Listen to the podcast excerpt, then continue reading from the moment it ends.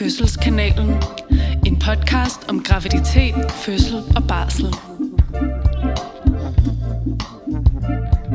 Jeg tror lige, jeg trækker vejret rigtig dybt, ikke? Mm. Halleluja for en øh, dag, jeg på en eller anden måde har øh, udsat dig for.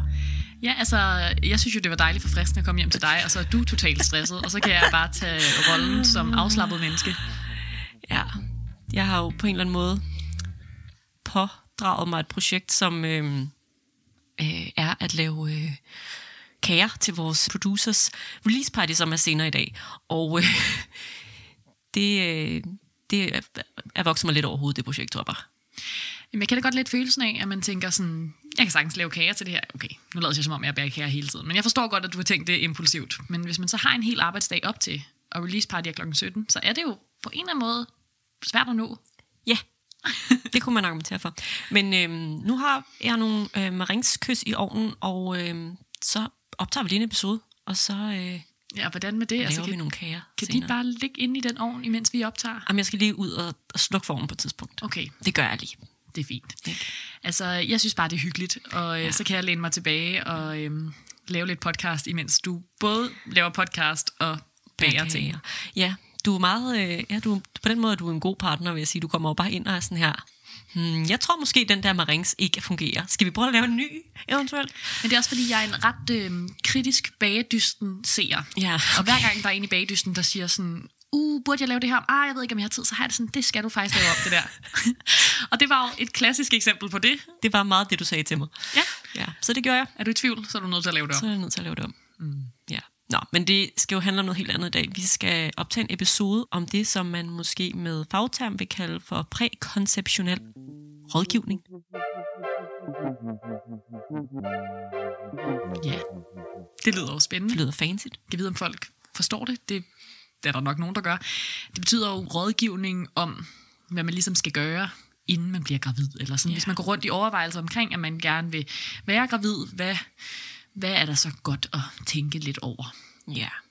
Og det skal både lidt handle om sådan helt sådan faktuelt, øh, som du lige kommer lidt ind på der, sådan, hvad, hvad, kan man, hvad kan være rart at vide, inden man går ind til en graviditet? Så det kan både være noget sådan, i forhold til ens egen krop, så det kan være, hvis man har nogle sygdomme, men det kan også være sådan noget i forhold til vitaminer og ting og sager, man ligesom sådan kan forholde sig til, inden man øh, begynder at prøve på at blive gravid.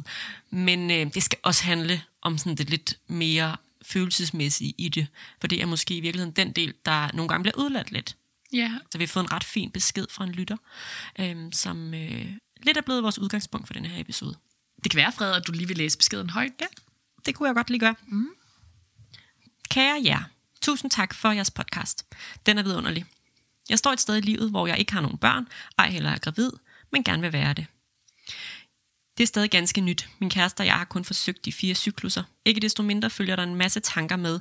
Måske fordi jeg har haft disse tanker et års tid, hvor lysten til at få et barn med min kæreste, parentes en mand, for alvor har meldt sig. I har så mange dejlige afsnit om graviditet, fødsel og barsel, men jeg tænkte på, om I måske kunne have lyst til at lave en episode om overgangen til graviditet. Den vil så være henvendt til dem, der aktivt har besluttet sig for at være gravide, men ikke er det endnu. Jeg vil elske at høre jeres tanker og råd til at være i en fase, der måske både kan være fyldt med håb, bekymringer, overvejelse om kost, fertilitet, hvad kan jeg selv gøre tanker, nye observationer i kroppen, og man kan blive helt skør af den nyfundne opmærksomhed på sin egen krop, men samtidig er det også ret spændende at lære den bedre at kende. Det kan også være tanker om en følelse af ulighed i parforholdet, eller blot, at man er forskellige steder. Jeg har mange af disse tanker, måske fordi testene foregår på min krop, mens min kæreste mere er typen, der får interessen, når tingene er sket. Men for mig er det jo lidt sket allerede, hvis det giver mening. For mig kunne afsnittet handle om alle mulige refleksioner og råd, der kan fylde i en periode, hvor man ikke ved, om man bliver gravid lige om lidt, eller om det kommer til at tage flere år.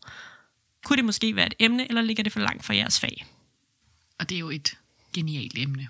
må Det er det sige. faktisk. Altså, og, øhm, og det er jo rigtigt nok, at det er jo ikke noget, vi sådan, i udgangspunkter til daglig øh, beskæftiger os med, fordi hos os, der har, er folk allerede blevet gravide, når de kommer ind i vores butik. Men, men det er da klart noget, vi både kommer ind på i løbet af vores uddannelse, og også noget, som jeg bare tror, vi har nogle tanker om i virkeligheden, fordi vi jo bare beskæftiger os inden for det her øh, reproduktive område til Klart. hverdag.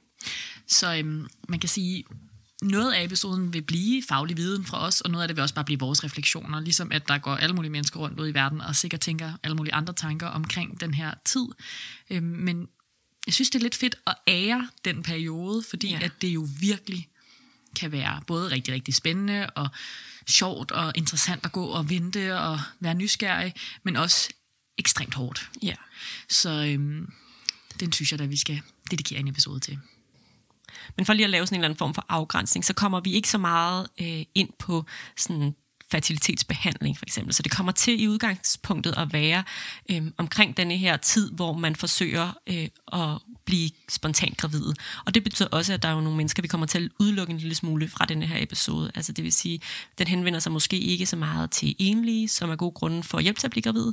Og den kommer så heller ikke til at henvende sig så meget til same-sex couple eller andre, der er ligesom andre familieformer, hvor øh, at det der med at bare gå hen og blive spontant gravid ikke rigtig er en mulighed. Klart. Det er helt sikkert øhm, en episode til dem, der er i et parforhold, hvor man kunne blive spontan gravid. Ja. Potentielt. Øhm, jeg synes, det er godt og vigtigt, at du siger det, også fordi vi jo rigtig gerne vil lave en episode omkring fertilitetsbehandling på et tidspunkt. Ja.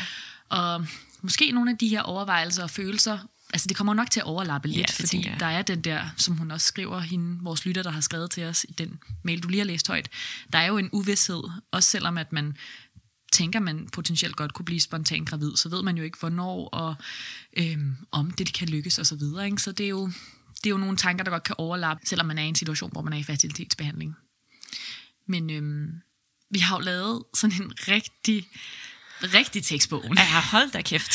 Den, øh, den er virkelig øh, sådan totalt klassisk. Vi blev faktisk en lille smule deprimeret af at lave den, Ja. men, øh, men vi vil gerne give jer sådan en, en dejlig lille tekstbog, der fortæller, hvornår er der størst sandsynlighed for i ens liv, aldersmæssigt, at man kan blive spontan gravid, og hvornår i en cyklus øh, er sandsynligheden for, at man bliver gravid størst. Og det, øh, det bliver jo pludselig meget usandsynligt, kan man sige, når man hører den her Wow, tekstbog. Men, Men- altså, sådan er det jo. Lad os lige høre den tekstbog. Let's do it. Tekstbogen. Fertiliteten ændrer sig med alderen. I et parforhold, hvor den ene har en livmor og æggestokke, og den anden kan producere sæd, afhænger parrets sandsynlighed for at blive gravide af flere faktorer. Kigger man på alder alene, påvirker det begge parters fertilitet. Den part, der kan blive gravid, har højst fertilitet i alderen 18-25 år. Har parret regelmæssigt ubeskyttet sex, vil der for en 25-årig være 24% sandsynlighed for at blive gravid i en enkelt cyklus mens der for en 35-årig er 12% sandsynlighed for at blive gravid. Det vil derfor i gennemsnit tage dobbelt så lang tid for en 35-årig at blive gravid som for en 25-årig. Og så sædkvaliteten falder med alderen, særligt fra 40 år og op efter.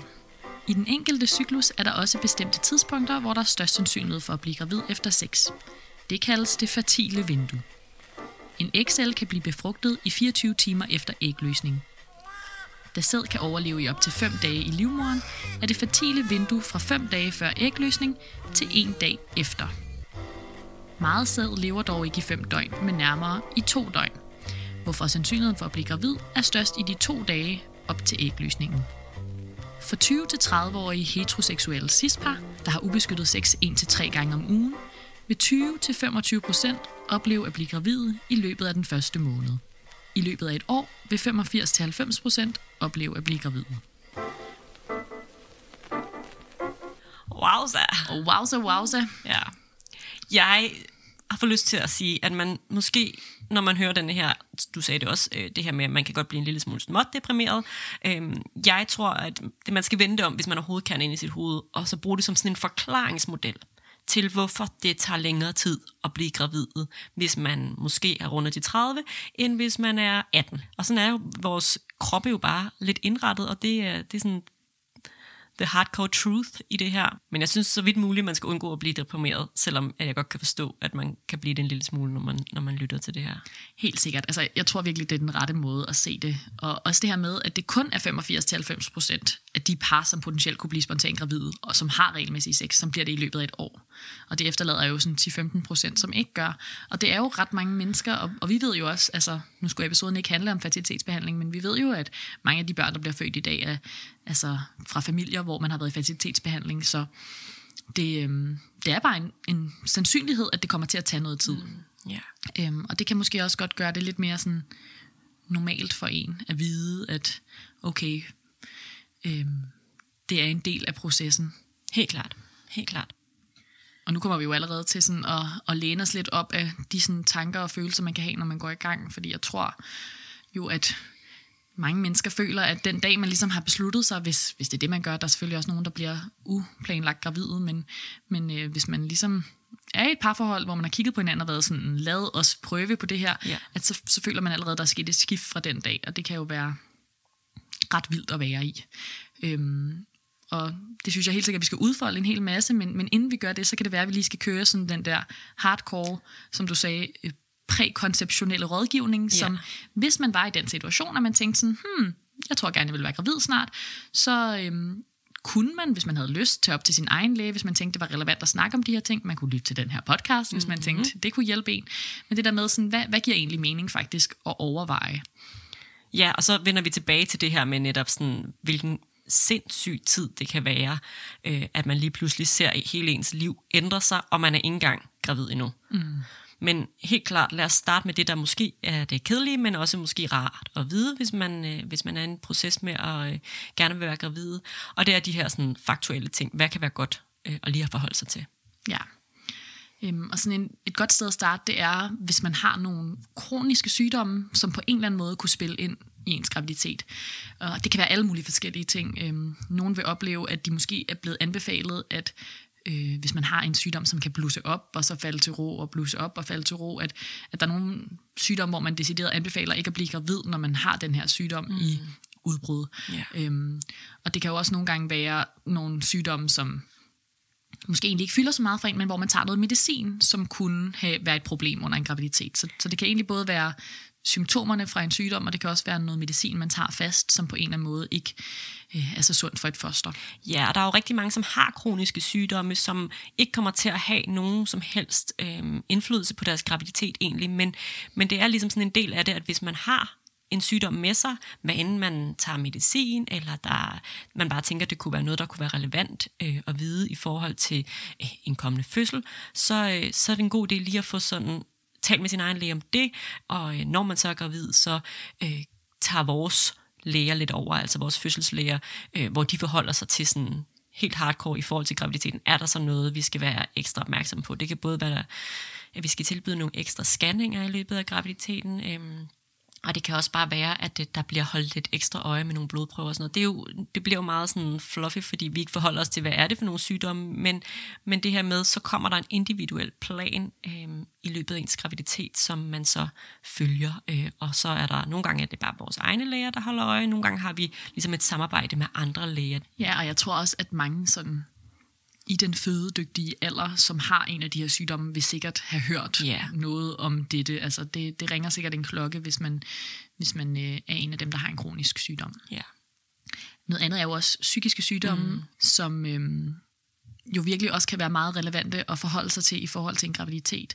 Det er jo ikke så meget i forhold til, om man kan blive gravid, og hvad der vil ske fysisk med ens krop. Øh, det kan det selvfølgelig godt være, hvis man tager noget medicin. Altså, øhm, hvis man for eksempel er på antidepressiv medicin, så kan det godt være relevant, eller så er det meget relevant at snakke med ens egen læge om, hvad det er, man tager, og skal man trappe ned, eller skal man blive ved med at tage det? Øhm, mange vil opleve at blive ved med at tage mm. noget medicin, måske skifte præparat, men også det der med, at vi vil jo gerne have, at man, man har det godt, psykisk ja. godt under ens graviditet. Ikke? Det er virkelig også en vigtig prioritering for os, ikke? Men, men det kan jo også være noget med, øhm, alt efter hvad det er for en, en psykisk problematik, man har, at overveje, hvordan har jeg det lige nu? Ja. Øhm, er der noget behandling, jeg skal i? Skal jeg snakke med nogen? Skal jeg på en eller anden måde øhm, arbejde med det? Det kunne også være en spiseforstyrrelse for eksempel, som kunne give rigtig god mening, og hvis man godt ved, at der er noget der, og øhm, prøve at arbejde lidt med, inden man bliver gravid. Det her det er jo virkelig sådan, nogle af de ting, vi siger nu, det er jo også sådan, med det, den forudsætning, at man har mulighed for at bedre noget af det, og også øhm, kan planlægge præcis, hvornår man vil blive yeah. gravid og så videre. ikke? Så det er jo også måske en lille smule utopisk, men, men sådan i drømmeverden, så vil vi jo gerne have, at,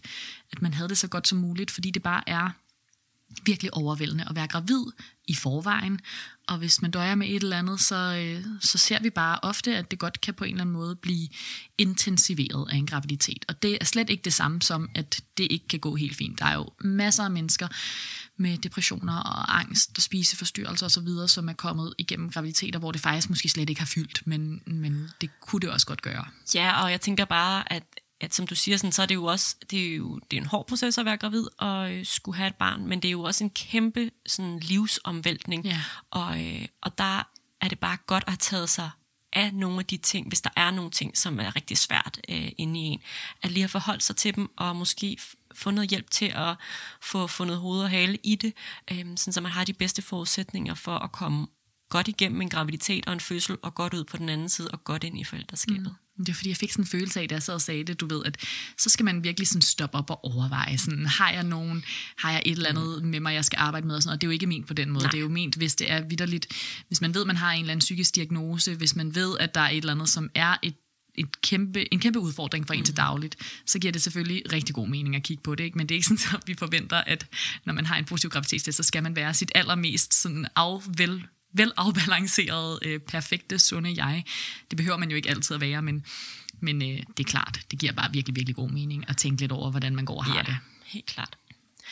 Så er der en anden ting, og det er sådan genetisk ting, man har med sig. Altså hvis der er nogle sygdomme i familien, som man tænker øh, er genetisk bestemt, og som øh, kan overføres til det her foster. Øh, og det her sådan, genetiske er jo sådan lidt en fluffy størrelse, fordi der er jo, der er jo rigtig mange øh, ting, som øh, er mindre relevant, men der er nogle enkelte sådan, genetisk arvelige sygdomme, som kan gøre, at man øh, måske vil, vil anbefale noget øh, kunstig befrugtning, altså så man kan gå ind og eksortere og øh, prøve at se, om man kan undgå, at de her ting ligesom kommer med videre.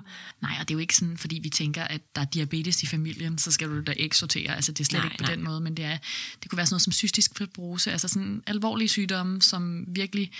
Øhm, Altså det er jo igen, det er jo også et tilbud på en eller anden måde. Ikke? Det er jo noget, man skal overveje med Ja. sig selv. Altså selv hvis man har noget i familien, så er man jo totalt frit øh, stillet til at gå ud og blive gravid, hvis det er det, man sådan lyster. Så det er jo ikke sådan på den måde, at man skal. Men der er jo nogen, hvor der er et eller andet, der har fyldt i familien, som man virkelig ikke har lyst til selv. Og, øhm, Ja.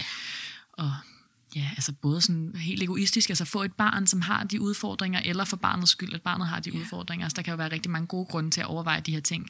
Eller øhm, i andre tilfælde er det også et eller andet med bare at vide det, altså det med at være forberedt, øh, det betyder ikke nødvendigvis, at man fravælger en graviditet af den grund, men at man ligesom tænker, okay, jeg vil gerne vide det så tidligt som muligt, sådan så jeg kan forberede mig rigtig, rigtig godt på det her. Øhm, det kan også være en overvejelse. Ja, det kan jo være sådan noget som kromosomafvielser, eller sådan noget, hvor man måske enten tænker, øh, det er ikke noget, jeg ønsker for min familie. Det kan også være det her med bare netop at gerne vil være forberedt på det. Øh, og det er jo noget, vi også undersøger for øh, i alle andre graviditeter, men hvor der kan blive holdt et ekstra øje, øh, hvis man ligesom har et, et genetisk arveanlæg for det. Ja, lige præcis. Så der er et eller andet med det der med lige sådan at stoppe op og tænke over, sådan, hvordan har jeg det helt fysisk og psykisk, og hvad er der i min familie? Ikke? Så er der jo også altså sådan helt graviditets... Øh, relateret, så kan det godt være, hvis man tidligere har været gravid, og der har været nogle udfordringer der. Øhm, og nu igen, vi, vi er virkelig fluffy i den her episode. Vi har mange sådan, vi folder det meget ud i alle mulige retninger, men øh, hvis nu for eksempel, lad os sige, man har fået et øh, kejsersnit under sidste graviditet, og det ikke er særlig lang tid siden, så kan der godt være nogle overvejelser med det her ar i livmoderen, hvor sådan stabilt er det. Det er klart, nu længere tid der går, nu mere regner vi med, at det kan holde til. Så vi vil gerne have, at der går noget tid, fra man ligesom har fået et kejsersnit, til man bliver gravid igen, for at være helt sikker på, at livmoderen øh, er stærk og ligesom kan holde til at udvide sig. Så der er ligesom nogle, nogle bestemte ting, og man vil opleve, at hvis man har oplevet et eller andet i sin graviditet, mm. eller under sin fødsel, som har en betydning for en fremtidig graviditet, så vil man have fået det at vide. Ja. Så, øhm, men det er selvfølgelig en overvejelse, der fylder noget for nogle mennesker, hvordan Ja. det har været sidste gang i forhold til, hvornår skal jeg blive gravid, øhm, men også sådan, nogle gange er der nogen, der skal tage noget bestemt medicin fra starten af graviditeten, mm. hvor at det godt kan være relevant at ligesom holde øje med præcis, hvornår man er blevet gravid, og ikke bare opdage det efter noget tid, fordi Ja. at der er et eller andet, en ekstra forholdsregel, man skal tage. Ja. Så tidligere kejsersnit, tidligere svangerskabsforgiftning, øh, sådan nogle ret øh, alvorlige ting ligesom i en graviditet, som, som også øh, kan have konsekvenser for den næste øh, graviditet og fødsel. Mm. Øh, det vil man gerne lige have forholdt sig til. Og jeg har egentlig også lyst til at sige i den her sammenhæng, at det kan jo også godt være sådan mindre alvorlige ting, altså sådan noget som øhm, bækkenløsning. Altså vi ser jo sådan, at når man bliver gravid igen, så husker kroppen ligesom, at den har været gravid før, og så virker graviditetshormonerne på en eller anden måde bare ekstremt effektivt hurtigt. Og det er jo virkelig, det er at skære ting over en kamp. Det er sådan det, vi generelt oplever, det er, at nu flere gange man er gravid, nu større er risikoen for, at man for eksempel får bækkenløsning, fordi at, at kroppen virkelig tænker, uh, det her hormon, og så bare løsner bækkenet fuldstændig ja. op. Ikke? Og så der er også nogen, der vil opleve noget andet, ikke? som vil opleve at have haft det i tidligere graviditet og ikke få det igen, men, men sådan generelt, så det er det, vi ser. Og der vil jeg også sige, at sådan nu længere tid, der er gået, nu mere stabilt er ens bækken nok noget at blive, og nu mindre husker kroppen det her hormon. Ikke? Så hvis man lige har været gravid, og bliver det igen kort tid efter, og man har haft slem bækkenløsning, så kan man godt opleve, at det lige sådan bliver next level yeah. øh, i den næste graviditet. Ikke? Så det, og det er jo, nu siger jeg, at det ikke er alvorligt, men det er jo fordi, det ikke er farligt. Altså, det er jo ikke noget, hvor at vi fra sådan sygehusets side vil sige, nu skal du passe på. Øhm, men det kan jo godt være en overvejelse for en selv, hvis man har haft en graviditet, der har været virkelig, virkelig fysisk hård. Øhm, at måske bliver den altså bliver man lidt mindre præget af det nu længere tid, der går. Ja, så du tænker, at man, man kunne i hvert fald have det som en overvejelse i forhold til, om man skulle skyde graviditeten en lille smule, ja. sådan så det ikke var, når der var gået et år, Præcis. at man blev gravid, men måske lå der gå to eller tre. Præcis. Ja. Og så samtidig, bare for at gøre det sådan rigtig tavligt, så er der også nogle gange noget med alder, så det kan jo også være, at man ikke skal skyde det uendeligt antal år. Altså, hvis nu man fik sit første barn som 30-årig, at så kan det godt være, at ens krop på en eller anden måde håndterer en bækkenløsning bedre som 33-årig end som 39-årig. Bare for at gøre det her til sådan et rigtig horror show af anbefalinger, man skal finde rundt i. Ikke? Ja. Men øhm, der er der helt sikkert et eller andet der. Den sidste ting, vi lige vil nævne i forhold til det her med, hvad man måske kan gøre sig overvejelser, og hvad lægen ligesom kan hjælpe en med at guide, øh, det er sådan noget som arbejdsmiljø, øh, eller altså den type arbejde, man har. Så det er i forhold til at, at få styr på, er der noget særligt i forhold til mit arbejde, som øhm, kan have negative konsekvenser for en graviditet. Så det kan være, hvis man arbejder med kemikalier, eller øhm, hvis man har et meget fysisk øh, hårdt arbejde med nogle åndssvage arbejdsstillinger, så, øhm, så kan man ligesom både få noget, noget vejledning, eller blive henvist til nogen, som, som har mere viden øh, på de her områder, end, øh, end egen læge har. Mm, og tit, altså det afhænger jo af, hvor man arbejder, så har der været andre gravide på ens arbejdsplads før, ikke? Øhm, jeg har i hvert fald sådan en oplevelse af, at hver gang der kommer en i min konsultation, som arbejder på et laboratorium af en eller anden art, og jeg sådan bare nævner sådan, holder du øje med kemikalier, så er de bare sådan, altså de, de ved ja, jo præcis, hvad de det er. Altså, de ved jo meget mere om det, end vi gør som jordmødre, præcis hvad det er, der er farligt, og, og hvad der er okay at være i nærheden af, og så videre. Ikke? Så, øhm, og det er jo også ja, lidt en spændende situation, det der med at være tidlig gravid, og være nødt til at sådan, sige det til nogen. Men øhm, ja, sådan er det jo bare lidt et vilkår på nogle arbejdspladser.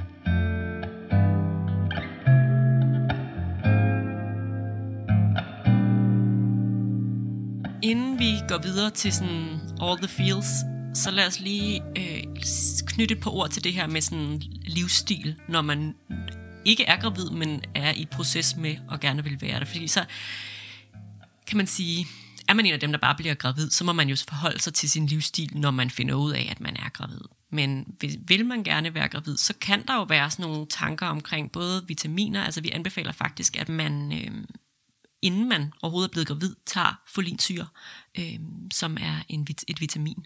Øh, jeg synes jo, det her er det mest altså, åndssvage i verden. På den måde, at det er en rigtig god anbefaling, og der er en god grund, som du sikkert vil fortælle lige om et øjeblik, Frede.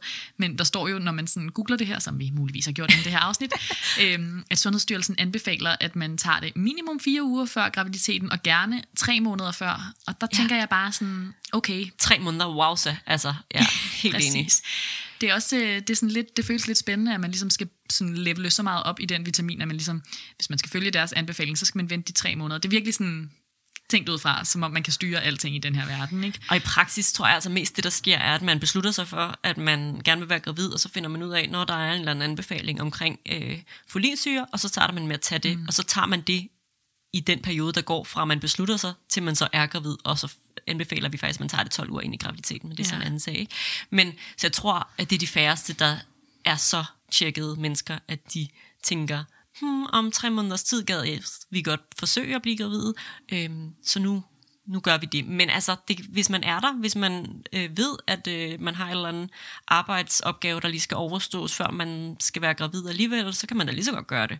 Øh, jeg tror bare, man skal ikke gå og slå sig selv oven i hovedet, hvis man ikke har taget folinsyre tre måneder, inden man blev gravid. Klart. Og der er jo også, altså, det vil sige, der er også de endnu mere utjekkede typer, som jo heller ikke, altså, lige får det googlet, når de er gravide. Altså sådan, der er jo også, det kræver jo på en eller anden måde. Altså, jeg ved ikke, jeg synes da ikke, det var noget, jeg vidste noget som helst om, inden jeg startede på jordmoruddannelsen.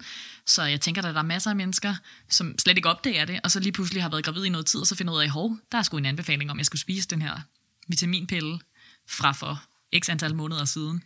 Øhm, så er der selvfølgelig også mange googlere. Altså, Ja, ja, ja, de, de klart. fleste googler nok på et eller andet tidspunkt i den tidsproces, ikke? Men, jo, jo, øhm, jo.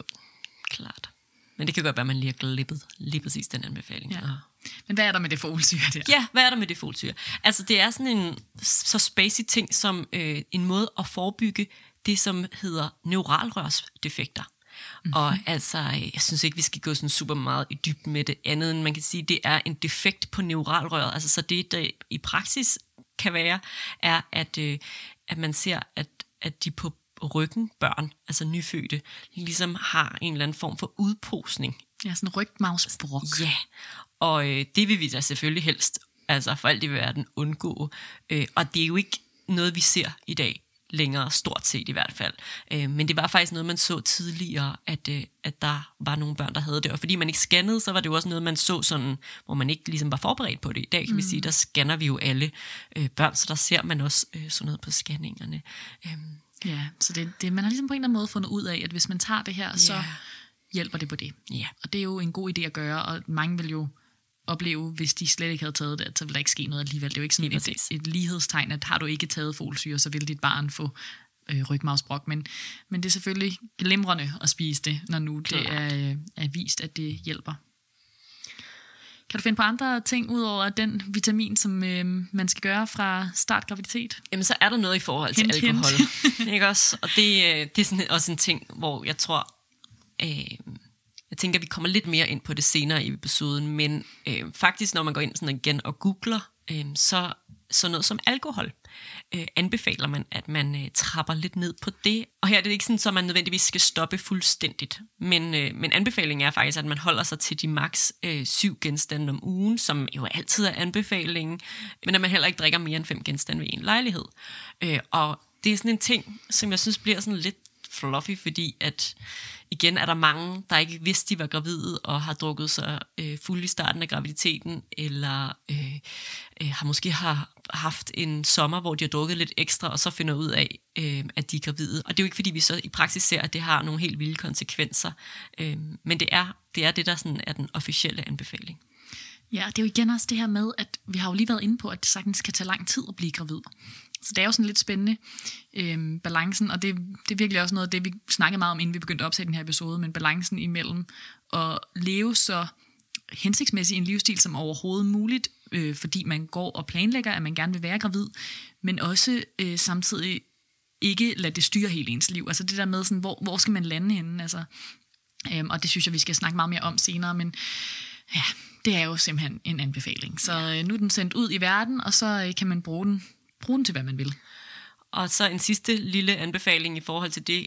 Hvis man ryger, kan det jo også være en rigtig god idé at overveje, om man øh, skal forsøge at trappe ned og stoppe, øh, inden man bliver gravid. Altså, øh, det er jo i hvert fald en klar anbefaling, at i det øjeblik, man er gravid, at man stopper der. Men øh, igen går der jo tit noget tid fra man bliver gravid, til man ligesom opdager, at man er gravid.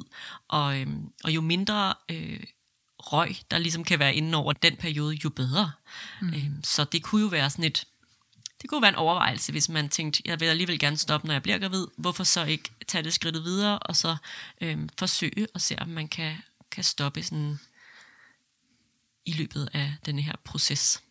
Og øhm, det har du jo fuldstændig ret i, Fred. Og jeg vil sige, sådan, det er jo altid spændende, at vi kan sidde her som to ikke-ryger og give den anbefaling, fordi det er, jo, det er jo en nem anbefaling at give, og jeg tror, at man ryger, så vil man opleve, at hver gang man hører noget om noget som helst sådan kropsrelateret, Ja, som jamen, Sundhedsstyrelsen har været inde over, så vil de sige, du kunne også bare lige stoppe med at ryge, så vil det sikkert gøre det her bedre.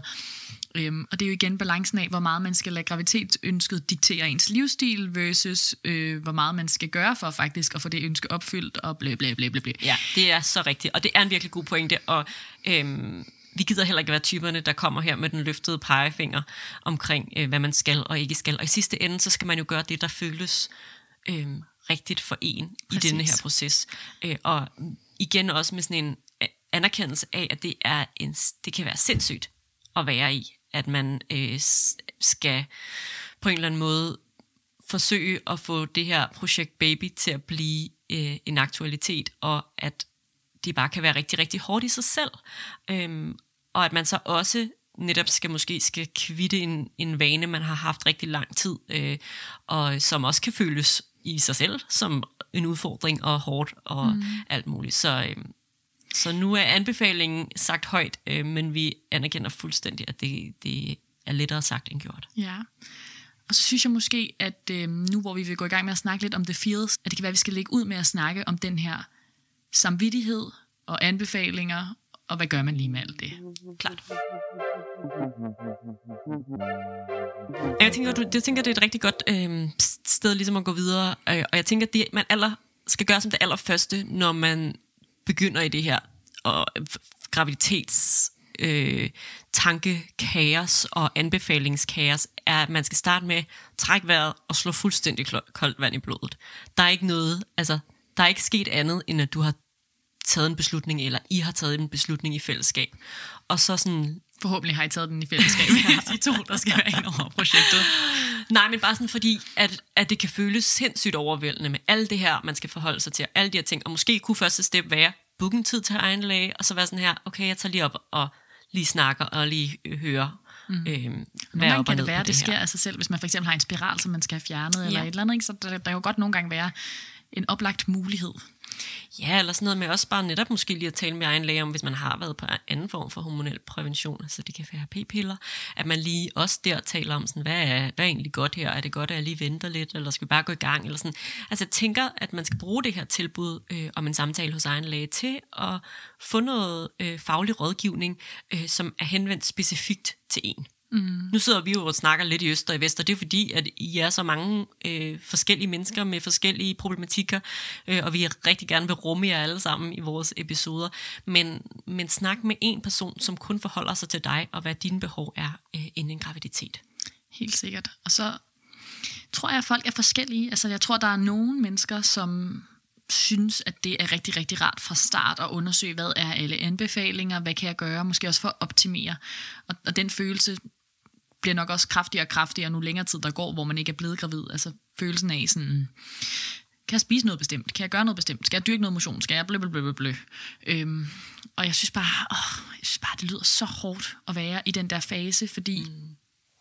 ja ja, sådan, du ved, der er jo 6.000 anbefalinger, hvis man går på nettet, om ting, man kan gøre, som potentielt kan gøre en gravid.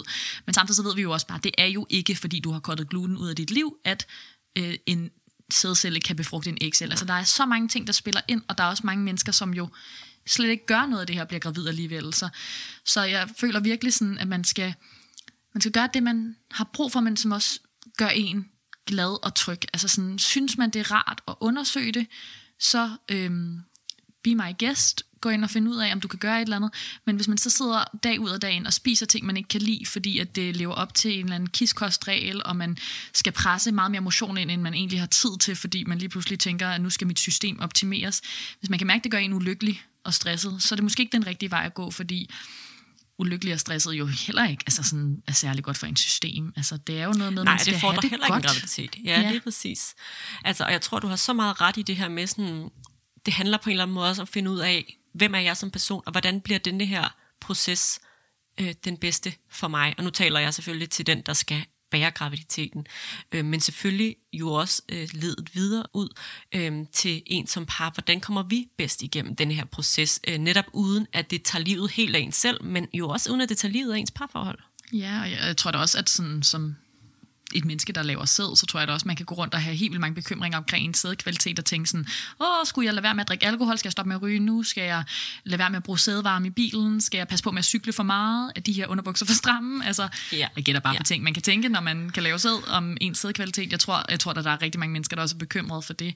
Øhm, så, så jeg tænker, det gælder mange, altså det gælder alle i virkeligheden, at man på en eller anden måde skal sådan prøve at passe på sig selv i den proces. Helt klart. Og så føler jeg også bare, at det er så flabet at sidde og sige samtidig, fordi at sådan, det er jo det er jo noget, vi tit siger i den her podcast, også i forhold til fødsler og så videre, at man, man sådan skal gøre, hvad man kan for at være sådan så rolig og, mm. og tryg og vel tilpas som muligt, og det er også nogle gange bare umuligt. Altså det er jo ikke sådan så, at, at man bare kan lade være med at være bekymret over det og, og prøve at slappe lidt af. Så sådan, det er ikke for, for at negligere det overhovedet, men, men jeg synes bare, det er i hvert fald en overvejelse, at det ikke nødvendigvis altid er det bedste at gå all in på alle anbefalinger på én gang. Det, det synes jeg er en sindssygt god pointe.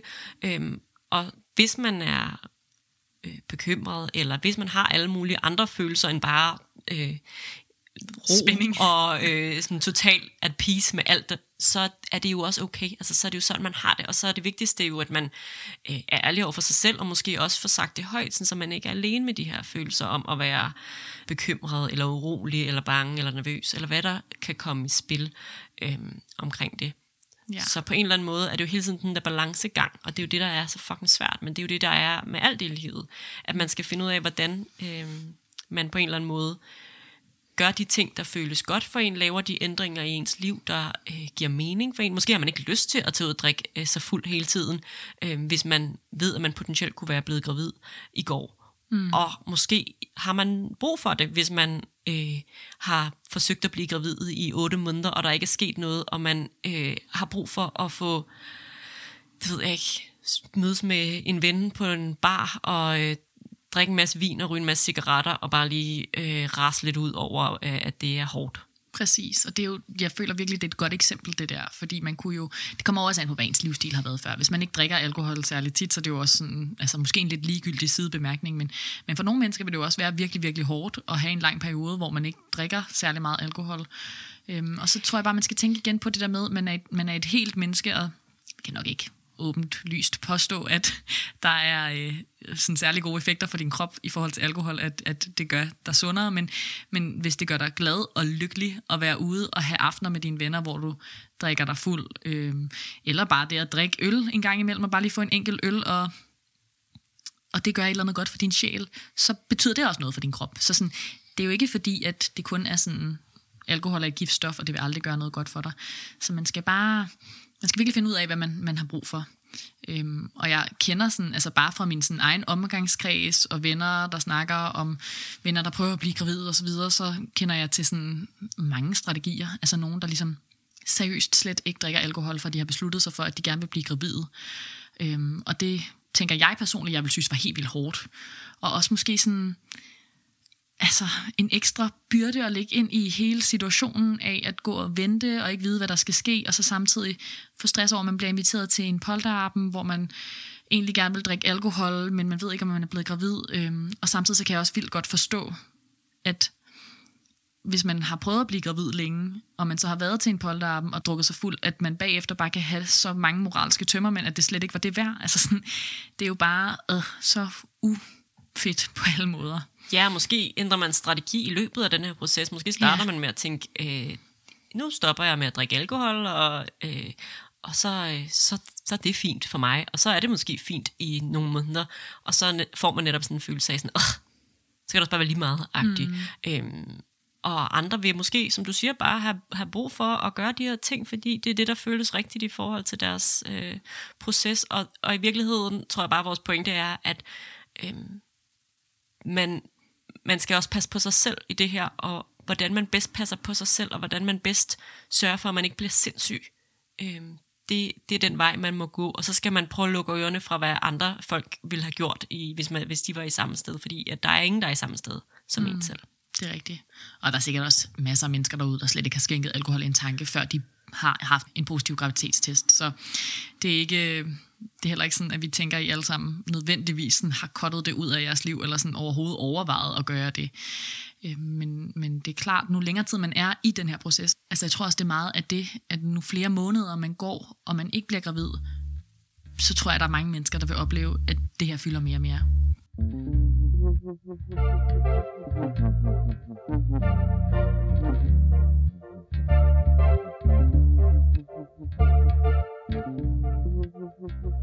Men lad os lige sådan spole tilbage til øjeblikket, hvor man beslutter sig for, hey, vi vil virkelig gerne være gravide.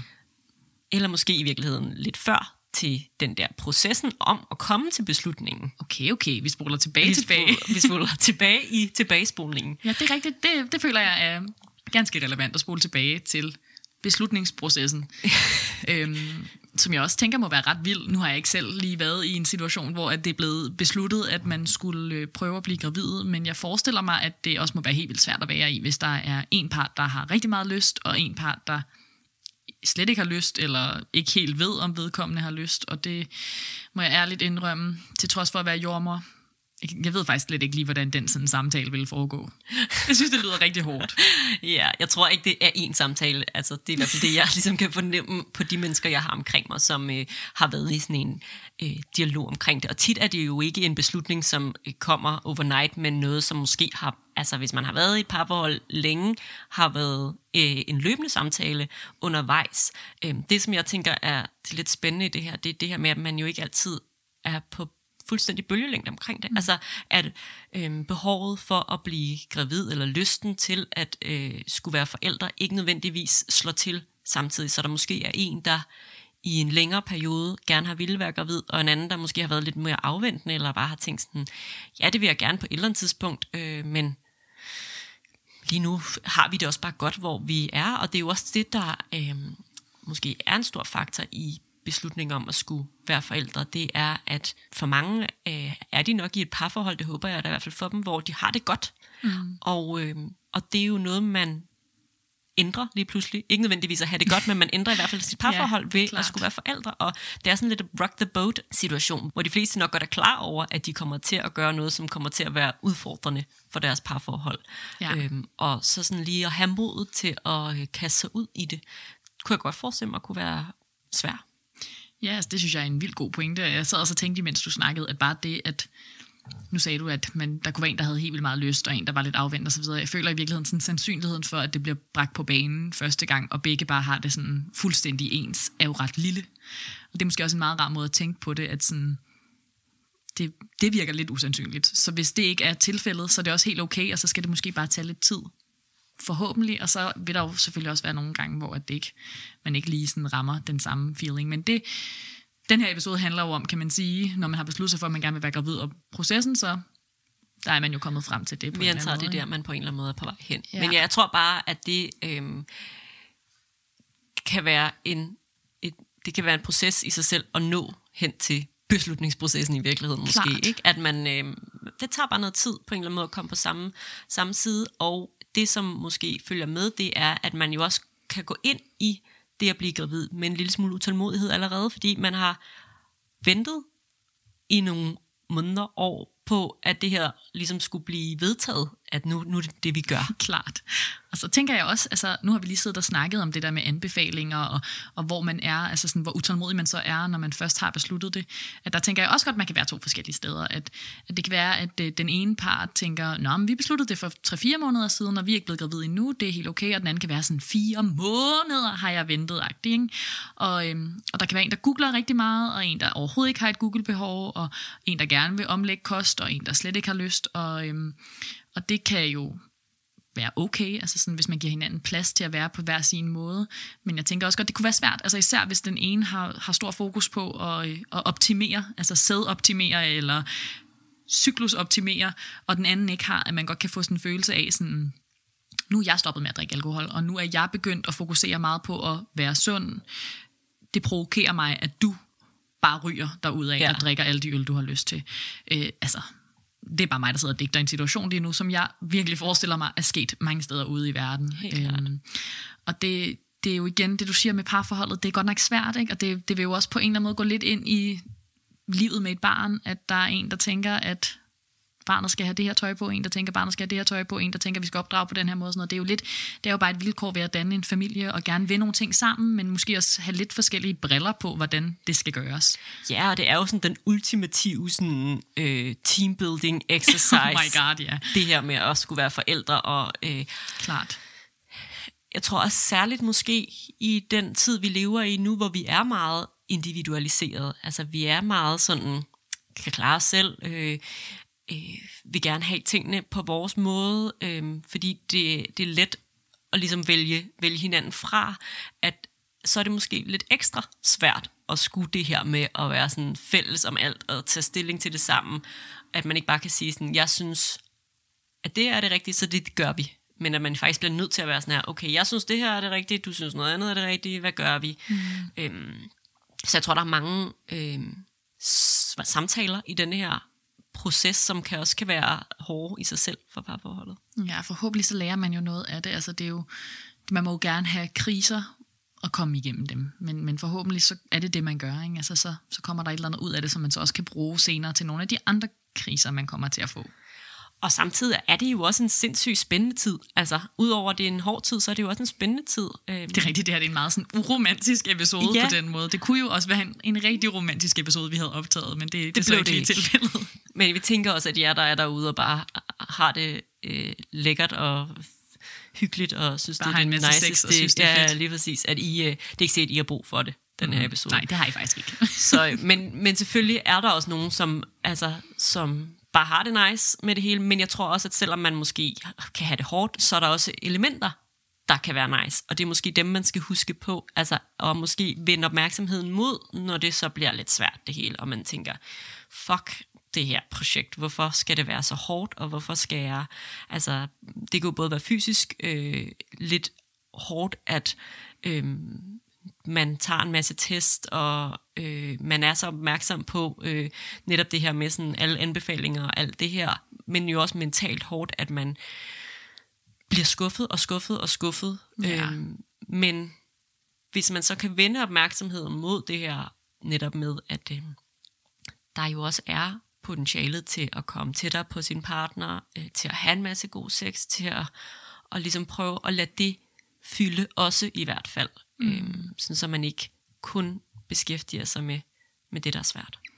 Jeg forestiller mig også, at de fleste har sådan et indledningsrush. Altså det der med at gå rundt med sådan en hemmelighed. og så være sådan, eller det er jo ikke sikkert, det er en hemmelighed. Det kommer jo an på, hvilken type man er. Det kan også være, at der er nogen, der ligesom bare fra start fortæller til alle, at nu er det det, der skal ske. Ikke? Men at det kan et eller andet, det der med, sådan ligesom at have kigget på hinanden og været sådan, nu er det det, vi gør. Altså, det er i hvert fald det, jeg oplever fra mine veninder, som har været gravide, at, at jeg har haft sådan en følelse af, at de har været sådan helt sådan høje. Altså sådan, okay, det er det her, det er det her, der skal ske. Ikke? Øhm, og den følelse kunne jeg forestille mig godt sådan stille og roligt falder lidt i baggrunden for sådan projektleder-tankegangen øhm, efterhånden, som man kommer ind i Ja. processen. Øhm, men, men det ville være fedt, hvis man kunne holde fast i den. Også ja, eller vende jo- tilbage til den. Ja. Altså, så, så kan det godt være, at man ikke kan holde fast i den. Altså, og det, jeg synes jo 100% at man må, man må være med det, der er. Så hvis det er alt det andet, der fylder, så må man jo være med det, der fylder. Men det kan godt være, at når man så synes, at nu bliver det for hårdt, at man så netop må sådan breathe and reboot, altså lige trække vejret, og så være sådan her, okay, hvad er det egentlig det hele? Altså, hvorfor er det, vi gør alt det her? Det gør vi, fordi vi gerne vil være forældre, vi vil gerne skabe et lille nyt liv, øhm, og så ligesom tage sådan en aktiv, nu, nu gør vi lige noget godt for os selv som par det kan jo også godt være, altså udover at holde fast i sådan gejsten ved projektet, det kan jo også være bare at gøre noget helt andet godt. Altså jeg tror virkelig, det er vigtigt at huske, at man jo også, altså inden man besluttede sig for at blive gravid, havde man jo et liv, hvor man forhåbentlig også var lykkelig, og hvor der også var rigtig mange gode ting. Og det kan man måske godt opleve, hvis man er ufrivillig barnløs, altså hvis man går og ligesom prøver virkelig meget, og det ikke lykkes, alt efter, altså det er jo ligegyldigt, hvor lang tid man har været i den proces, men, men jeg tror, at det kan godt fylde uproportionelt meget i forhold til, at man for et øjeblik siden var et menneske med alle mulige andre facetter. Altså, øhm, det snakker jeg i hvert fald med øhm, min søster om, da hun prøvede at blive gravid. Det der med, at, at det lige pludselig godt kunne blive sådan, jeg er ikke gravid, og så er der alle mulige andre ting omkring mig. Men at før hun havde besluttet sig for, at det var det, hun gerne ville, så var hun også bare et menneske, som havde de her hobbyer, og de her venner, og den her familie, og alle mulige andre ting, hun var rigtig, rigtig glad for. Så et eller andet med også at sådan få dyrket det. Altså, det kan også være, at man sådan seriøst skal finde en helt ny hobby, eller et eller andet. Altså sådan for at få et eller andet andet projekt, hvis man meget er sådan projekttypen, altså hvis man meget har sådan sat sit øje på noget, og det her det vil jeg gerne have til at lykkes, så kan det være, at der, man måske kan prøve at få lidt af den der ild over et andet projekt ja. også, ikke? Men jeg tror også, det er noget af det, der kan være hårdt eller, sådan, eller svært, det her med, at man er godt klar over, det er ikke fordi, man har mistet noget, for eksempel. Altså, der er ikke noget, der reelt har ændret sig i ens liv, andet end at man har taget en beslutning.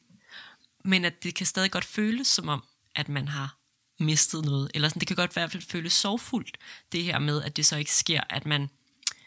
Altså, det er jo sådan en hardcore tålmodighedsøvelse, det her med, at man Ja. venter på ægløsning, og så venter man på, at der er gået to uger for at se, om ens menstruation kommer, og hvis den så kommer, altså, så Ej, er det jo det er sådan en, det er jo sådan ikke- meget cyklisk, øh, både af håb og, øh, og skuffelse, og, og det, jeg tror bare, at den der sådan rollercoaster med, at man tænker sådan, nej, måske kunne det være den her gang, og sådan, jeg føler faktisk, at der er måske er noget, der er anderledes, og øh, den her sådan øget fokus på sin krop, øh, måske er mine bryster faktisk en lille smule spændte, eller måske var der et eller andet, der føles lidt anderledes denne her gang, og så nå til øh, det tidspunkt, hvor man vil få sin menstruation, og så få den øh, rent faktisk. At det, sådan, det føles bare hårdt.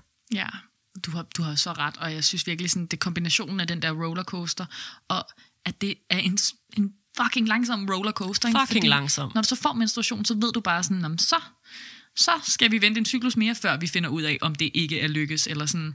Og det er jo også sådan, der går måneder. Altså, det er jo fordi, ja. at det jo ikke er sådan, at du hver dag kan blive, bare kan blive gravid, og Nej. så har du øh, 365 dage om året, hvor du potentielt vil kunne blive gravid. Vel? Men at du har de her cykluser, som du bare bliver nødt til sådan at rette ind efter. Ja. Øhm, og jo også i forhold til sådan, altså, sexliv og sådan noget, det er jo også, det er jo også noget af det, der tit bliver hårdt, mm. fordi at man lige pludselig bliver lige meget om det var det, man havde forestillet sig, inden man gik ind til projektet, fokuseret på at have sex omkring sin cyklus. Ja. Og så bliver det jo for de fleste mindre end lystbetonet, fordi at det er sådan en skalting, og ikke sådan en lystting. Ja. Og hvis vi lige skal sådan tvære den lidt ud og gøre det endnu værre, så er der jo et eller andet element af øhm, at lede efter den der ægløsning. Og der er jo nogle mennesker, som har sådan en virkelig tydelig følelse af sådan, jeg har meget mere lyst til sex, eller min udflod ændrer sig, eller der er også nogen, der kan mærke altså sådan nogle ægløsningssmerter. Altså der er ligesom sådan forskellige øhm, situationer, folk er i. Jeg forestiller mig, at langt de fleste har nul idé om, hvornår de har ægløsning. Og, øh, og der blev jeg i hvert fald lidt overrasket. Sådan, nu sad vi jo og læste lidt tilbage i vores noter og ting og sager øh, på nettet, at øh, hvis man har en cyklus på 28 dage, så vil de fleste have ægløsning omkring dag 14. Og det tror jeg sådan, fik mig til at tænke sådan, "Nå, men det er dag 14, man har ægløsning, og, og det er jo slet ikke sikkert, at man har en cyklus på 28 dage. Man kan jo have en cyklus på 40 dage, eller 25 dage, eller alt muligt helt andet. Øhm, og, og det er faktisk sådan, at man tit har ægløsning 14 dage cirka før sin menstruation. Så hvis man for eksempel har en cyklus på 35 dage, så vil man typisk have ægløsning omkring dag 21. Og det, det synes jeg bare var Jamen, en det er så meget god viden at give til folket. Ikke? Ja. Og øhm, det er jo bare virkelig for sådan at, at feede øh, typerne derude, som, som leder meget efter den her ægløsning. Og det er jo ikke præcis 14 dage. Det kan sagtens være 12 eller 16 eller sådan et eller andet. Ikke? Men det er nok det der vindue der omkring. Øhm, og der er jo også nogen, som altså, går ud og simpelthen køber ægløsningstests, hvis man har set dem i supermarkederne. Det hænger mm, jo tit ved ja. siden af graviditetstest. Øhm, for ligesom at finde ud af, sådan, hvornår fanden har jeg ægløsning. Og det kan jo både være sådan undersøgende, sådan så man ved det i andre cykluser, og det kan jo også være et behov, man har cyklus efter cyklus, at finde ud af, hvornår har jeg ægløsning, fordi øhm, nu har jeg simpelthen brug for at gøre, øge sandsynligheden for graviditet.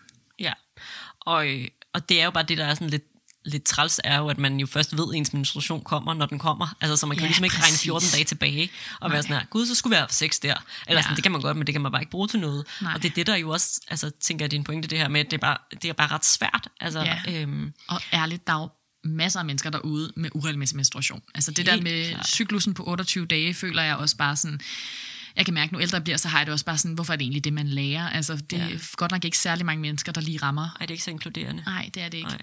Og altså, hvis man skal være sådan helt sådan, hvad, hvad vil være den bedste ligesom, måde at gå til det her, så vil det jo være at have sex to til tre gange om ugen. Altid. Altså sådan, det er den måde, man har den bedste sandsynlighed for at blive gravid. Ja. Og igen, det kan jo være, at der er nogle par, hvor det vil passe perfekt, men jeg tror fandme også, der er mange par, der vil have det sådan her. Fuck, det er meget sex. Altså sådan, vi har også arbejde og, øh, og et liv at passe. Altså det, det øh, ja. Jeg føler virkelig, vi, sådan, vi fandt nogle ret grinerende statistikker. Altså, der er virkelig nogen, der har undersøgt det her. Jeg tænker også, der har været nogle forskere derude, der bare gerne vil være gravide, som har øh, dyrket de her studier, fordi det er sådan noget med, sandsynligheden for at blive gravid, hvis man normalt har sex en til to gange om ugen, den bliver fordoblet, hvis man har sex to til tre gange om ugen. Det kan jeg faktisk heller ikke helt forstå, fordi det er en til to og to til tre, der får jeg det sådan, hvad hvis man har sex to gange om ugen? altså, der, der er noget helt galt her. Der er noget men, galt, ja. men det er sådan ret små ting, man kan gøre. Ja.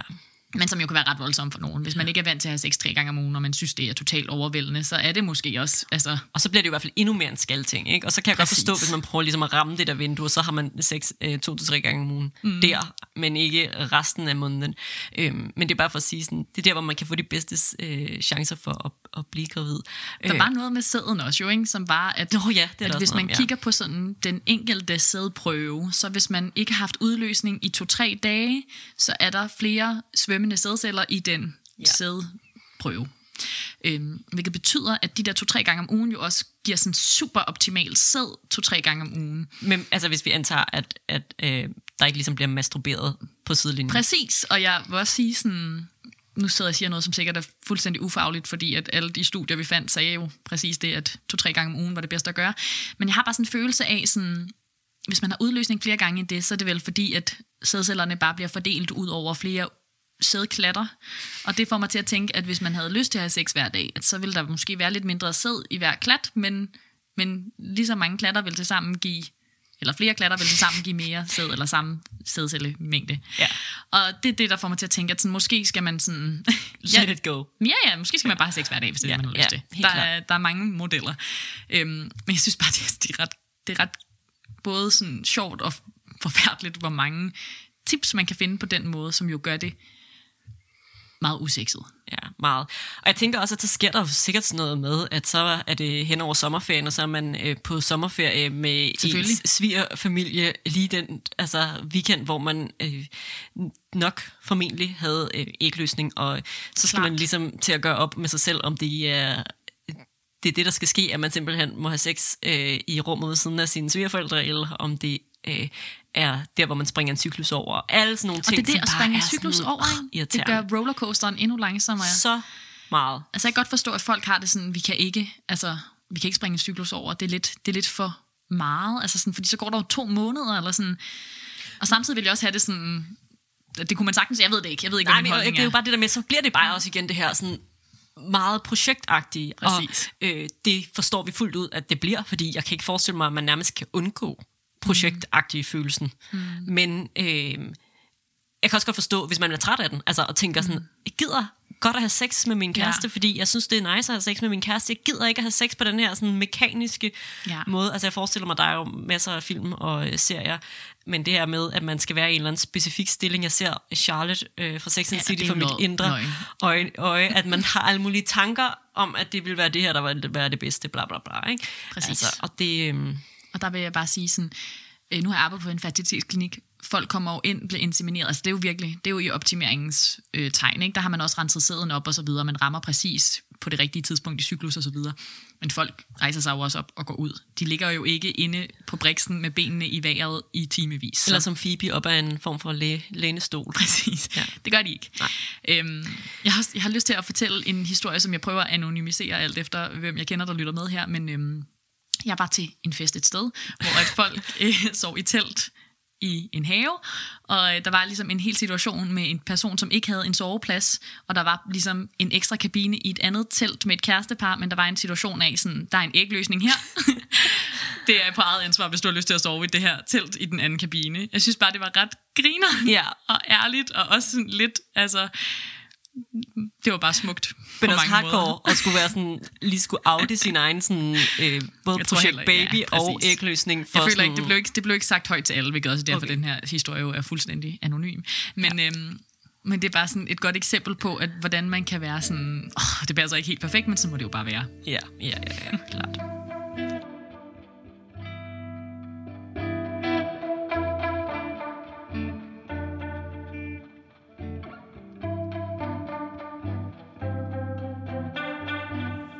Været sådan lidt i, i øst og vest i forhold til sådan alle mulige følelser, og hvordan man kan have det i et parforhold og så videre. Måske er det egentlig et meget godt billede på også, hvordan sådan en her proces føles. Ja, altså, at den rigtigt. føles lidt i øst og i vest. Altså, at den er det ultimative mix mellem øh, alt godt og alt dårligt, og alt hårdt og alt svært. Ja, det, det tror jeg er en, en meget smuk måde at se det. Øhm, men, men det, som jeg tænkte som sidste sådan afstikker i øh, en 17. retning, det var at snakke... Sydvest. Sydvest. Det var at snakke lidt om det her med sådan at føle sig feminin eller maskulin, som jeg bare synes er sådan lidt vigtigt at, at snakke om, fordi jeg tror, at det fylder for rigtig mange mennesker. Både øhm, hvis man er en mand, som skal levere sæd til det her projekt, som føler på en eller anden måde, at ens maskulinitet på en eller anden måde bliver såret af, at der ikke bare en sædklat er kommet en baby ud af det. Og omvendt er man også, hvis man har gået hele sit liv og tænkt, at, at man skulle blive øh, gravid, og det er det ultimative feminine, at en krop kan bære en graviditet, og det så ikke bare lykkes, at det sådan kan påvirke ens sådan selvopfattelse på andre måder, som jeg både synes selvfølgelig er helt vildt ærgerligt. Det er ikke, fordi jeg har lyst til sådan at tale ind i det og sige sådan, det har I ret i.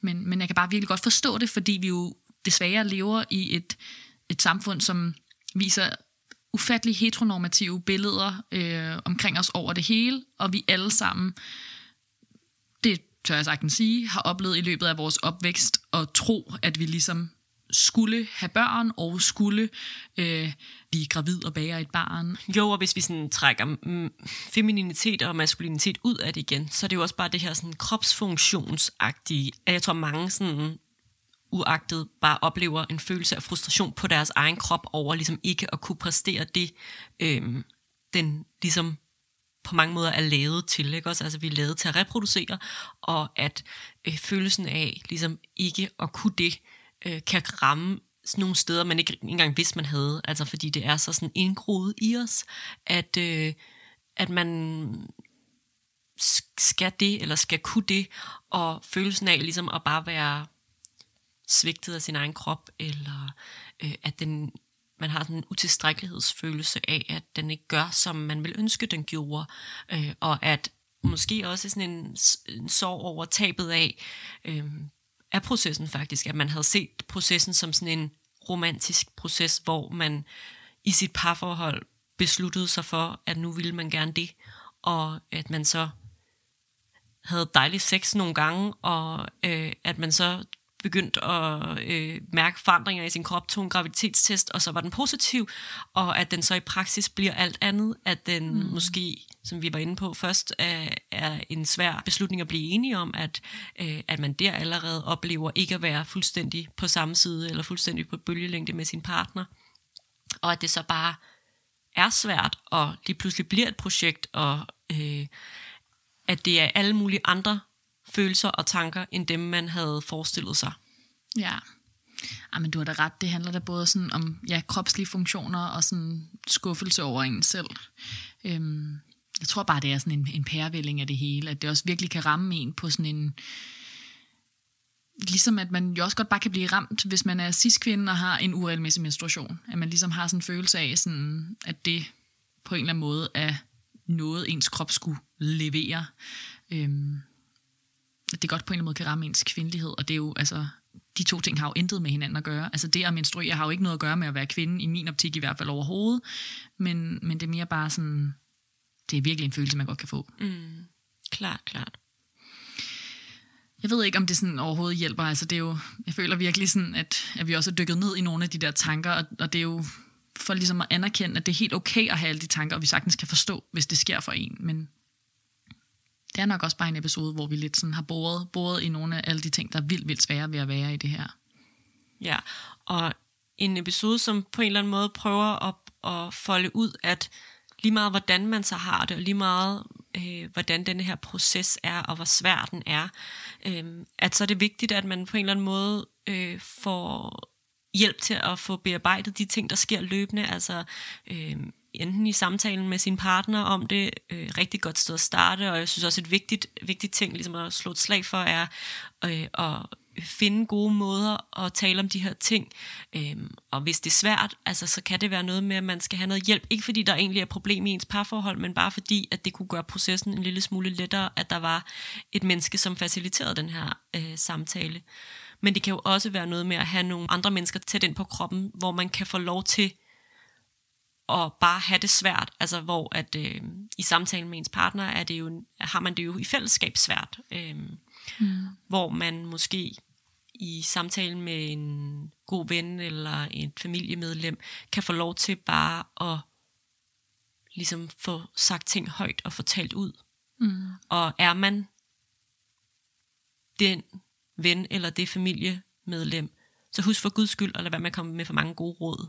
Ja. Øhm, både i forhold til, hvordan du selv gjorde, eller hvordan du selv ville gøre, eller Øhm, vi er jo meget som mennesker tit meget løsningsorienteret, og øhm, lige i den her situation, så tror jeg faktisk, at øh, man skal passe på med at være for løsningsorienteret, fordi at det bare er øh, hårdt, og de fleste har faktisk bare brug for at få lov til at sige, at det er hårdt. Og det er jo meget ude af ens kontrol. Altså det er jo ikke sådan, så at det bare er fordi, man lige skulle gå til den her zoneterapeut, og så vil man blive gravid cyklusen efter. Så det tror jeg virkelig, virkelig, du har ret i, at det synes jeg er verdens bedste tip, at lade være med at give for mange råd. Og så måske også at lade være med at negligere, altså fordi at der hurtigt kan komme en stemning af, for eksempel den lytter, der har skrevet til os, som har prøvet i fire måneder. Det er kun fire cykluser, kunne man sagtens påstå. Det er fuldstændig normalt. Men fire måneder er faktisk også virkelig, virkelig lang tid at ville noget, Ja. som man ikke... Øhm, man er ikke kommet tættere på det jo. Altså, det er jo bare en ny cyklus. Det er jo ikke en mm. proces, hvor man sådan arbejder sig tættere og tættere på. Mm. Så, så det der med at sige, det er bare helt okay, det kan jeg godt forstå, du faktisk synes er helt vildt hårdt. Og det er jo altid sådan, når man venter på noget, at hvis man vidste, når det kommer til at tage otte måneder, øh, så vil man måske godt kunne være i de otte måneder. Men fordi man ikke ved, når man står i måned 6, om det kommer til at tage to år mere, eller om det kommer til at ske i næste cyklus, så er det bare en så vanvittig tid at være i, og en så, så hård øh, ventetid øh, på en eller anden måde at skulle, øh, at skulle forholde sig til. Og måske en anden ting. Vi har mange gode tips til pårørende her, men det er at lade være med at spørge, er du gravid nu? Fordi jeg kender flere, som har været åbne omkring processen, fordi det har taget lang tid, og de har haft brug for ligesom at fortælle folk, at vi prøver at blive gravide, hvor de ret tit er blevet spurgt lidt på sådan en, Nå, hvordan går det med dig? Og sådan sniksnak, bla bla bla, er du gravid nu? Hvor at det kan faktisk være helt vildt sårbart. Der er ikke, der er ikke nogen grund til at bringe det på banen.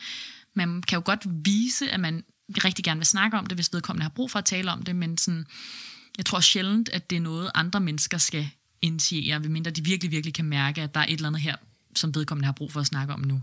Nej, jeg hørte faktisk i, et afsnit af Fries Before Guys for nylig, at øh, en af dem sagde, at måske skal man faktisk bare aldrig spørge, om folk er gravide. Fordi selv hvis de er, så er de måske ikke klar til at dele det. Øhm, og hvis de ikke er, er det måske et meget sårbart punkt, så særligt sådan en... Øh, måske er man til en eller anden festlighed, og øh, der er en, der ikke drikker alkohol, og så spørger man, er du gravid? Og det kunne være, at personen overhovedet ikke var gravid, men bare øh, var i proces med det, og, og derfor helst ikke ville have alkohol. Og det kunne også være, at, øh, øh at det, det var personen, man havde ikke lyst til at dele det. Og altså, jeg har 100% selv gjort det. Altså, så det, er- jeg er på ingen måde heldig i det her, og jeg tror, der er mange, der har gjort det. Øh, og jeg tror, det er en meget normal ting at gøre, men øh, det tror jeg faktisk bare, vi skal holde op med. Ja, det tror jeg virkelig, ret i. Og så som en her, som blev spurgt for nylig, om jeg var gravid i en nattevagt af en af mine kollegaer, så må jeg bare sige sådan, der er jo også andre grunde til, det er irriterende at blive spurgt om. Altså man har det jo sådan, altså nej, du har jo bare kigget på min mave. ja. Altså det var ikke fordi, at jeg, der var en oplagt grund til at drikke alkohol, eller fordi vi havde et eller andet specielt nært forhold, eller et eller andet, ikke? Og øhm, det er jo bare belastende. Ja, så måske skal vi bare i fællesskab prøve at lade være med det. Helt sikkert. Nå, jeg synes, vi skal afslutte dagens episode med en øh, god nyhed, som ikke er en nyhed, fordi det ved I sikkert alle sammen derude allerede, men øh, alle, der donerer i løbet af november måned, som der var et par dage tilbage af, er med i lodtrækning om en fødselskanalen kop, som hvis vi selv skal sige det, er en ufattelig flot kop, som er skøn at drikke kaffe af. Eller te. Øhm, eller andre ting. Øhm, Altså, jeg har jo en af dem i mit hjem, og det er min, øh, faktisk er det ikke rigtig længere min, for jeg har foræret den til min roommate, og det er hans ultimativ yndlingskop at drikke af. Han siger, den er perfekt, og det kan jeg da kun give mig ret i. Ja, fantastisk. Vi har hermed en anmeldelse. Og øhm, doner enten via tier.dk eller send en enkelt donation på vores hjemmeside. Der er allerede en del af jer, der har gjort det, og vi er så glade for det, fordi det er jo det, der får vores podcast til at leve videre. Nu går vi snart ind i et nyt år, og vi skal til at gøre sådan lidt økonomisk status, og øh, det er simpelthen skønt, at vi i løbet af det sidste års tid ikke selv har skulle betale for udstyr og alle mulige ting og sager, og vi faktisk også de sidste par måneder udbetalt en lille bitte løn til os selv for første gang nogensinde. Ej, det, og det har været, altså det, har, det, det gør noget, det gør en forskel. Øh, fordi det er jo det her med sådan, øh, man er jo ikke, bliver jo ikke rig af at være jordmor på 25 timer, og øh, det er det, der skal ske med den her podcast. Det er, at den skal blive indbringende, hvis det her skal fortsætte for evigt i hvert fald. Ikke? Og det er jo det, vi hele tiden arbejder på. Vi arbejder hele tiden på at finde ud af, hvad er den bedste måde at gøre det på. Er det at få reklamespots ind? Er det at få nogle, øh, nogle andre form for øh, sidebeskæftigelser i det her projekt? Eller øh, er det at være donationsbaseret? Og lige nu er vi donationsbaseret, fordi det synes vi er nice. Vi synes, det er et nice fællesskab, og øh, vi synes, det er fedt, at øh, dem af jer, der har muligheden i jeres økonomi for at donere noget til os, I gør det. Øhm, og at dem, der så ikke har det, har mulighed for at lytte med alligevel, fordi der er nogle andre, der har. Så vi kan godt lide at være donationsbaseret, men vi er jo så også sjovt nok afhængige af, at I har lyst til at, øh, at smide nogle penge vores vej. Ja. Øhm. Og har man doneret tidligere, så må man gerne overveje, om man har lyst til at donere igen. Og det kan både selvfølgelig være, fordi man er med i den her lodtrækning, men også hvis man bliver ved med at lytte til episoderne, og det er jo ikke, der er ikke noget fast beløb, der er det rigtige at donere. Det er meget forskelligt, de beløb, vi får ind. Men, men overvej sådan, ja, hvad er det værd, hvad har man fået ud af det, og hvad har man mulighed for at give. Og øh, jeg synes bare, det smukkeste af det hele, det du også sagde, Frede, at det jo også er en mulighed for andre, som ikke kan betale til podcasten, for at stadig kunne lytte med. Så øhm, vores drøm er jo bare at give masser af rigtig god viden til alle, der har brug for det. Det er det lige præcis. Ja. Øhm, ja, og så, øhm, så håber jeg, at, øh, at selvfølgelig vores lytter har fået noget ud af denne her episode. Den var jo meget øh, til hende, men selvfølgelig også, at øh, andre af jer, som går øh, derude og er i lignende situationer, øh, på en eller anden måde kan spejle jer i det, vi siger, eller relatere til noget af det. Øh, og, øh, og så tænker jeg, at vi vil lyttes ved. Det vil vi Inden så længe. Det gør vi. Ha' det godt derude. Ha' det godt.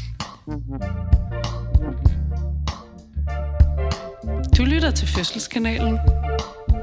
Det er sgu da fedt, med.